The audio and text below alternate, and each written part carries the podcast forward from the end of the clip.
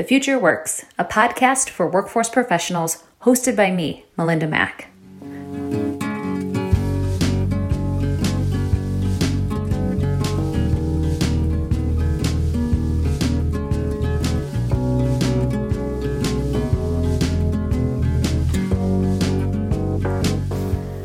If you're in workforce development, you know we're not just getting people jobs. We're aiming to solve complex problems in the economy, from lack of education to health and well being, dismantling institutional racism, transportation, caregiving, the list goes on.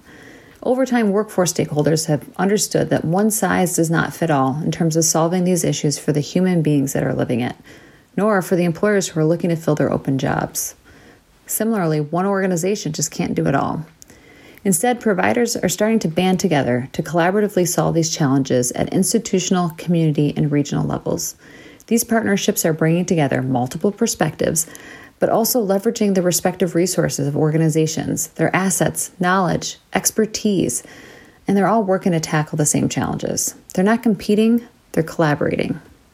However, these efforts don't happen overnight, and building and managing partnerships can be tedious. It takes time, flexibility, trust, and money.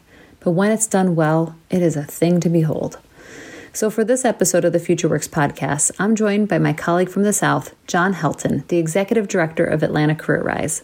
Atlanta Career Rise was founded in 2011 through a grant from the National Fund for Workforce Solutions, as well as local investors, and is now managed by the United Way of Greater Atlanta. They're laser focus on economic mobility as a funder collaborative and intermediary. And I left the conversation with John impressed by their ability to maintain and support these collaborations all across the region, but also the depth and breadth of their sector based strategy. I highly encourage, if you're listening, to take a look at their Metro Atlanta industry partnerships. They're incredible. But you don't need to hear it from me, you can hear it from John. And so I hope you enjoy this episode.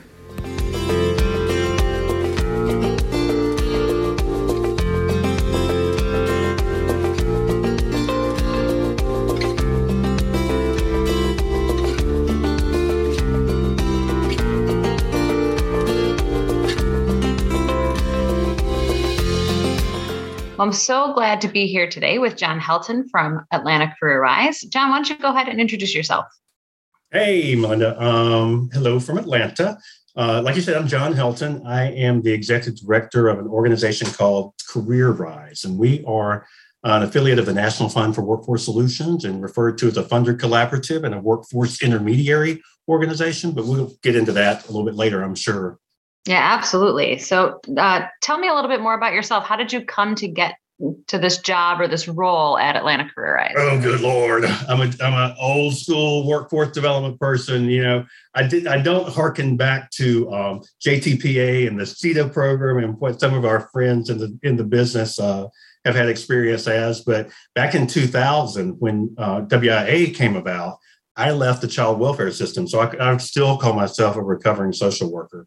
Um, but began my tenure in workforce development in 2000 with WIA and created at that time, you know, that's when the, the stipulation came about that you could become an independent workforce area if your your jurisdiction had half a million people or more and you petition the state. And we did that up in Cobb County, which is in the northwest um, quadrant of metro Atlanta and we became an independent workforce area. And then I was a local area director there for 20 years until um, a couple of years ago, I got a wild idea. I wanted to do a career change and, and went into the more philanthropic nonprofit sector of, uh, of funder collaboratives and workforce intermediary organizations.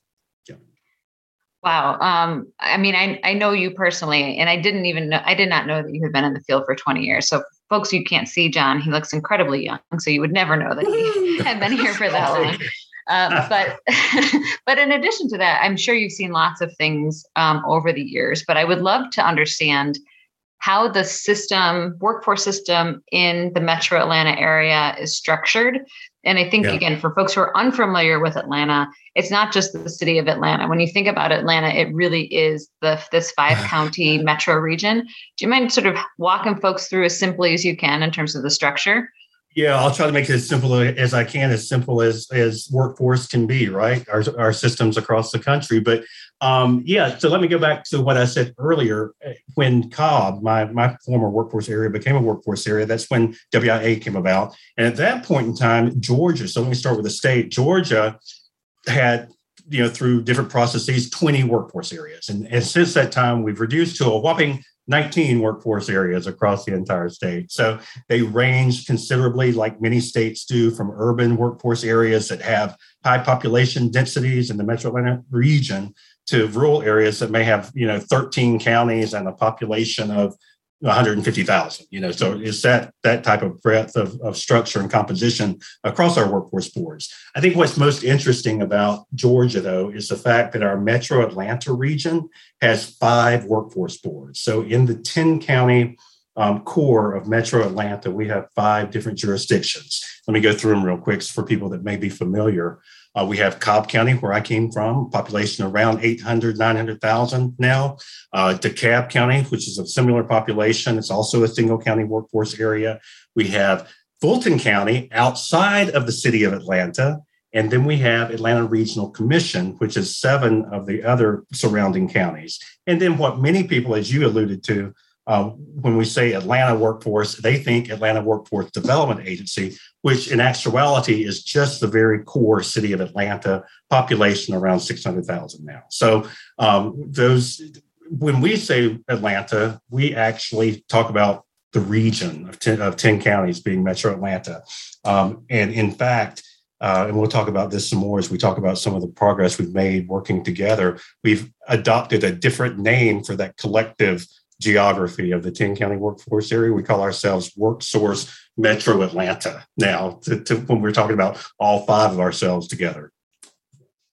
You know, again, just for our New York folks, um, in some ways, the way you're describing it, it would be similar to if we took the large New York City region, um, which is the five counties of New York City, with our long, two Long Island workforce boards, um, and likely Oyster Bay as well, Yonkers, and probably um, Westchester Putnam. Like that would likely be like the same sort of geographic space, but also in thinking about the kinds of partnerships and relationships that would have to be built.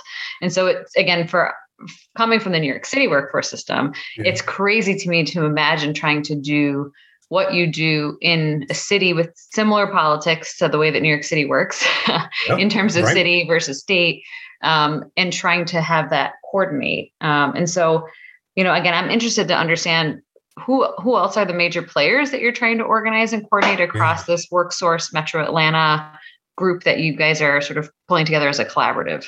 Yeah, so let me give you a little bit more background. So as I introduce some terms, they'll make more sense. So um, after being popped around from the governor's office to the uh, State Department of Economic Development to an independent organization, and finally at TCSG, WIOA sits under our technical college system of Georgia, which is likened to a community college system in many other states.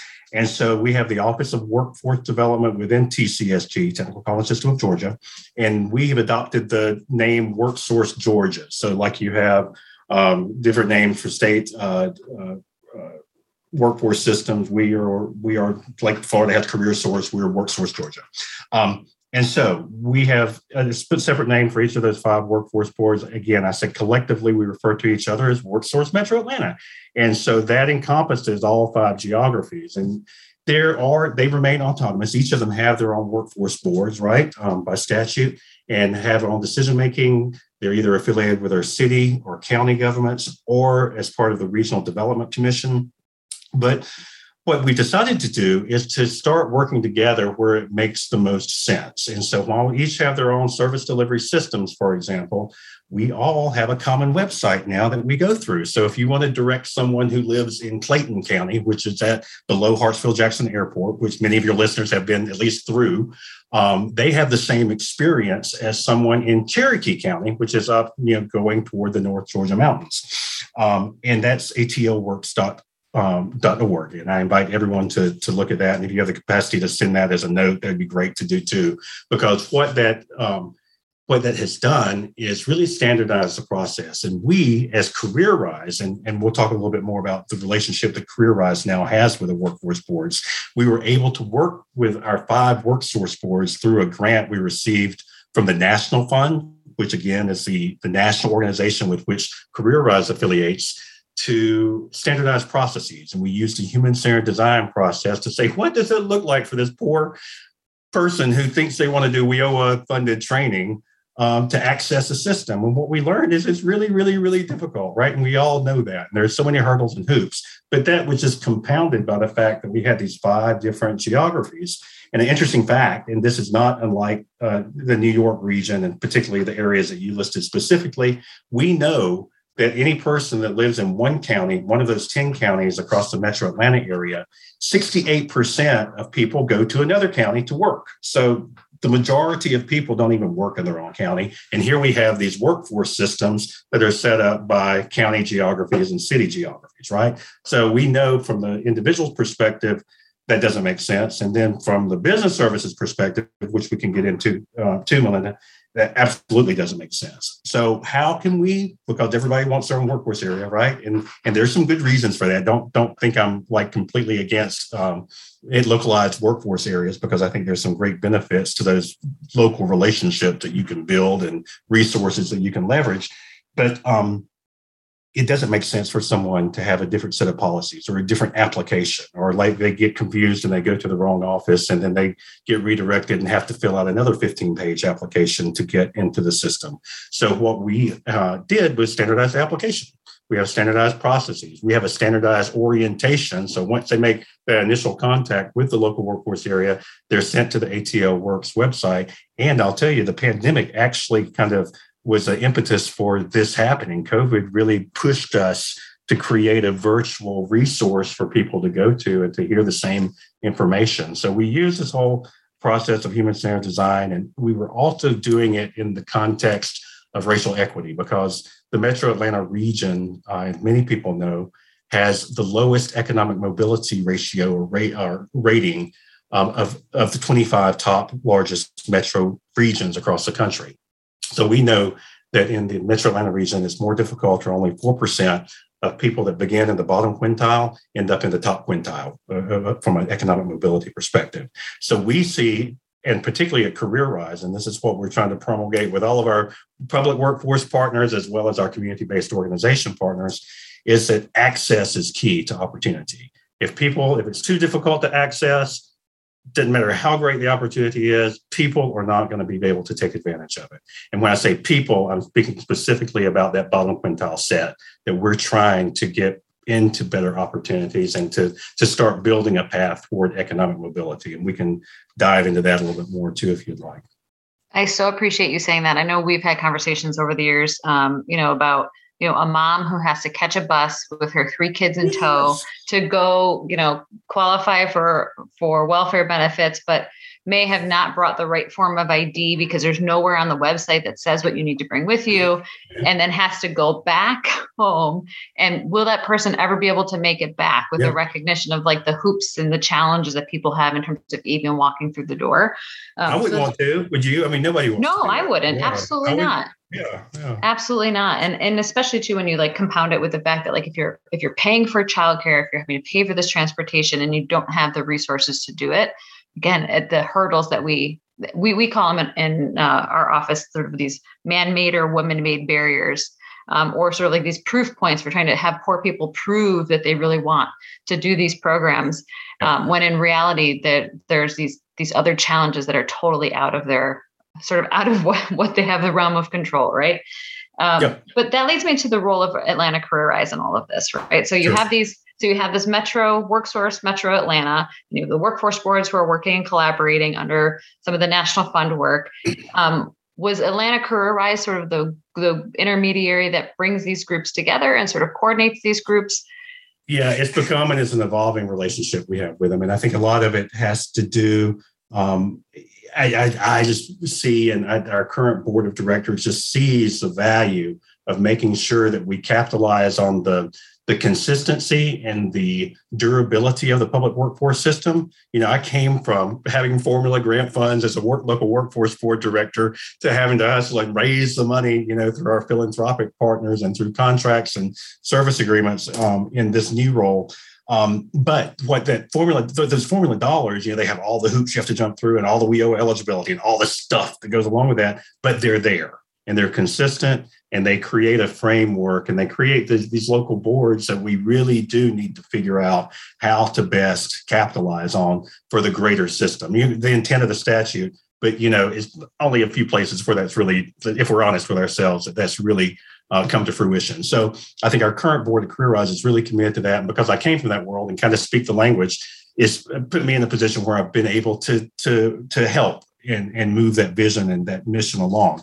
So, as I said earlier, Career Rise at our heart, it's a funder collaborative, and that's how it was created. And for those who may not be familiar with what that is, we really talk to philanthropic organizations, whether they be corporate foundations or family foundations, and basically anybody who wants to give money to help workforce development efforts. And then we create a pool, typically on an annual basis, create this pool, and we issue an RFP just the way that our local boards do, and from a procurement standpoint. And typically, though, we prioritize whatever thing it is that our board and our funder collaborative has prioritized. So, for example, the past year, we really focused in on racial equity to the point where we were trying to get beyond just talking the talk and saying, oh, yeah, we're all about racial equity. What people are, you know, has become a very popular catchphrase. And, you know, we practice REI. We have our, we have our REI statement, whatever, really working. And we had a fantastic third party contractor, um, Community Build Ventures, who worked with our grantees. And actually we we created a, a curriculum a module that is work it, it is rei in a workforce development context. So really thinking about some of the you know dis- disparities in how the workforce development system was created and the reasons that it was created and the placating that it was initially intended to do and some of those elements of it um, and help our workforce development practitioners understand the foundations of, of institutional racism and how our system is set up in many ways to perpetuate those things. And then moving on from there, getting that understanding, really working with organizations and coaching them to come up with their own REI goals around the grant that we provided, right? Whether it be that we're going to do targeted outreach, whether we're going to um, uh, have REI conversations with our participants and help them negotiate the systems around racial discrimination and equity. Um, so, and, and, each of the organizations came up with a goal. The other thing that we were looking at that we made a priority for last year's grant cycle was career pathways. And that's another soapbox that we can jump on. Um, the fact that our system for so long has been set up as a one and done proposition where, you know, we train people and you get them through the system and uh, hopefully they graduate they get the credential and that's a win for us and they get placed and that's a real big win. And then you know we track them for community-based organizations. Many oftentimes don't have the benefit of ui access. So they you know call and track them down for 30 days 60 days 90 days a year if they're very lucky. And that's a success. If you can do that that's a great success. What it doesn't really speak to is economic mobility. And I think economic mobility and career pathways are inextricably linked and have to go hand in hand. And that's really a paradigm shift that our system has to ultimately take into account. That we can't set up policies. You know, I know local work. I had this policy. I'm embarrassed to say. If you if you come to Cobb Works back when I was a director early on, before I really understood the bigger picture, you can't come back for two years. You can't come back and get more WIOA training. You know, the fact is, don't we want people to come You know, shouldn't we want people to come back? Um, and that's really the paradigm shift at Career Rise through our funder collaborative and through our work as an intermediary organization, really trying to link resources. And the fact is, it's too much for any one workforce board, it's too much for any one community based organization. But part of Career Rise's role as a workforce intermediary and kind of a gatekeeper and the, the, the um, the traffic controller and referee sometimes uh, and convener is to say you do this and you do this and you do this and let's put together and weave together a continuum of workforce services so if you come in as a as a high school dropout and which as out of school youth under WIOA, and you go through this program, this pre apprenticeship or this work experience through the summer, what's next? And then let's say that's going to be an apprenticeship, right? And what's next? You, and maybe you do a pre apprenticeship or pre apprenticeship or work experience or a, a short term training program with a construction training program. You know the next step do you want to do hvac do you want to do plumbing? But you know and this is common sense for people that are in workforce development i think but it's not a common practice. It's common sense but it's not, it hasn't been adopted as a common practice because it's difficult and it requires somebody having the conversation about doing it that's not necessarily doing the training right because well and i think you sort of touched on this too but it's also because of the way the system is structured often you're only thinking within the bounds of your yeah. local workforce area. So if you were, I, when I was in New York City and it was during the economic downturn of 06, 07, 08, one of the challenges we had is a lot of the people lived in New Jersey who were coming to New York City to work. Now suddenly we're laid off. Like, do we work with them to get relocated? Right. And so it really is taking, in some ways, under WIOA, the regional approach um, and really in many ways solidifying it and maximizing the resources. So again, if you live in DeKalb or if you live in Cobb, it doesn't matter. Mm-hmm. Um, you could work in Fulton, right? Yeah, How do we make sure you you have a career pathway through the range of resources um, in Metro Atlanta, which I think again is so cool. Uh, which leads me to something that I think is one of the most impressive uh, versions of, of industry partnerships that I've seen across the country, um, is the Metro Atlanta Industry Partnerships. Um, and the way that you've laid it out is amazing. And I will make sure we include the links into the um, to the maps uh, and in the links to this podcast. But I'm wondering if you could sort of talk through the evolution of that employer engagement work, um, yeah, but also sure. where you're at with it, um, because it, again, it's it's so easy to read and review and walk through, and that's not something that most people are able to do. So congratulations on that just alone well let me underscore that for if you're hearing what melinda's having to say about making uh, the providing the link go to the link because this is definitely where a picture is worth a thousand words and i have to credit one of our former staff she's since retired um, with us at careerrise but dr helen slavin and she is the one who put together this really elegant diagram and I'll tell you the process. We went through and we under, we were thinking about industry partnership, and we began like many uh, collaboratives do and workforce boards. We started healthcare and we started a SOL program. You know, we had the the nursing, the CNA to, to LPN to RN progression. That's you know a common thing. And then we got into um, uh, RN to BSN and those types of things. So pretty much a natural progression. But then we started thinking about, okay, this is we we don't get scale with that, and we certainly are dealing just within a singular sector at that point. So we had the opportunity through some state set aside funds with WIOA and the state um, eh, began this. And then TCSG, I give them credit for continuing the support of the, the workforce areas doing this kind of innovative work outside of formula dollars. Um, to create industry partnership networks across regions, right? And so we call ours Metro Atlanta Industry Partnership, and it covers that same geography that's consistent with our five workforce boards, but we serve as kind of the coordinator for the industry partnership work. And so when you go to the diagram and look and see, you'll see that we thought about everything that the workforce system does for industry, for businesses, right?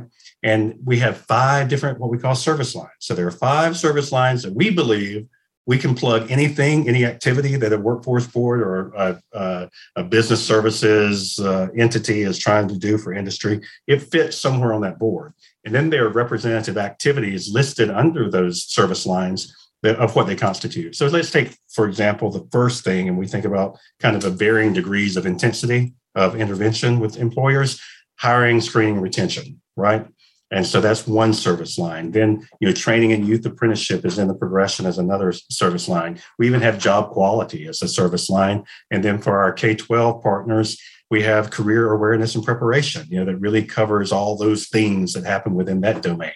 So uh, again, take a look at it, and, and it's a really cool way to think about and organize the work. And what we've done is use the data to, to indicate what are our high growth sectors, and we have, not unlike a lot of areas across the country, healthcare, information technology, TDL. So if you're not familiar with that, that's transportation, distribution, logistics, and then skilled trades and advanced manufacturing. Those, so those are our five target sectors. And then what we do is apply those service lines to each of those sectors. As we're working with a company, we use that service line structure to help guide our conversations about what we're doing with someone, whether it be that we as CareerRise are sponsoring a, uh, a big, huge regional job fair, or what we have learned um, post COVID is more effective as a sub region job fair and using you know platforms and hybrid uh, uh, uh, strategies to do to do recruitment retention assistance for companies. To one thing that we did in response to COVID, which is our Career Compass Academy, which falls into that career awareness. And what we were able to do is to create an option uh, that first year when local boards weren't able to do uh, youth work experience during the summer, like their models typically called for. So we created a virtual option for them that they could all feed into instead of everybody developing their own thing um, across the region. So it's just a really cool way to approach industry partnerships in an organized way where you're not, you know, so much. So many times in industry partnerships, the tail begins to wag the dog because you have a company that's really gung ho about this one thing, and that's awesome, and it's great that we can put together um, the onesies of, of great programs. But if we're going to get scale, I think you have to create some type of structure and framework within which you're able to operate and then work from there. That's great. And then how do employers how do employers find out about this? Like who is the mouthpiece? Is it CareerRise or is do each of the partners play a role of promoting um, this industry partnership model? Yeah. So what we're trying to do is to be the go-to and, and really position ourselves in the workforce development ecosystem as being such.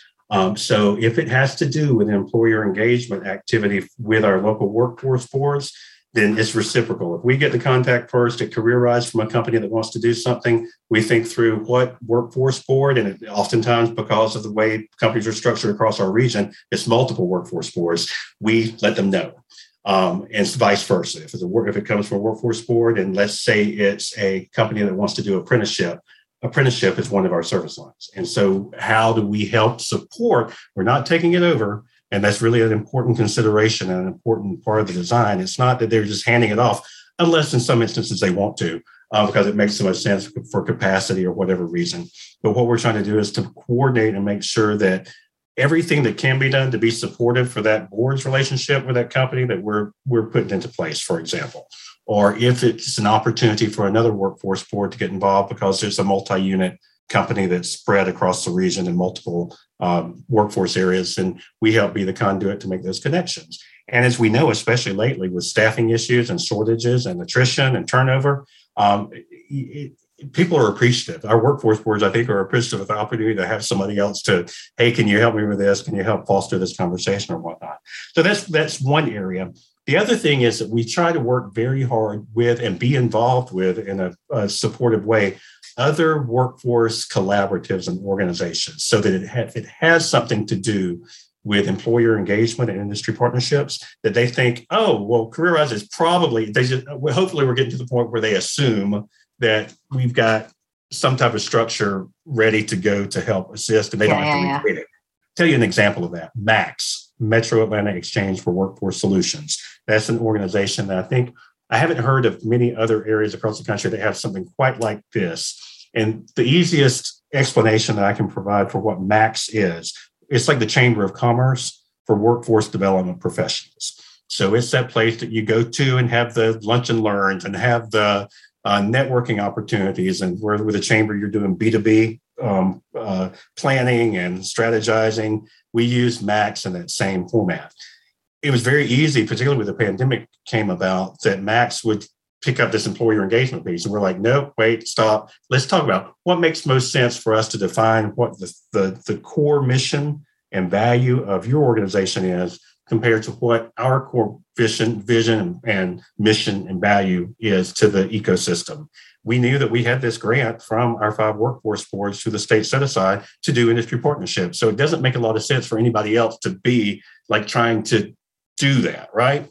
What totally. does make sense, Career CareerRise doesn't need to be doing large scale professional development. We need for, for workforce professionals, right? We need to defer to Max to be that. As much as we would like to do you know the business services certification for everybody in the workforce area, uh, arena that's talking to a business let's let that go through max. And then having that reciprocity in mission and function that you really are having honest and sometimes difficult conversations about you know stay in your lane or we're going to stay in our lane. This we won't see this happen but this isn't our lane. Let's you do it. And you know, to the point that we at CareerRise have funded max for particular functions or to do particular programming or we develop. We we being CareerRise um, during the pandemic have have um, developed a trauma informed care model for workforce development that we were testing with our grantees that group that we fund on an annual basis but then we rolled it out to our local workforce board staff.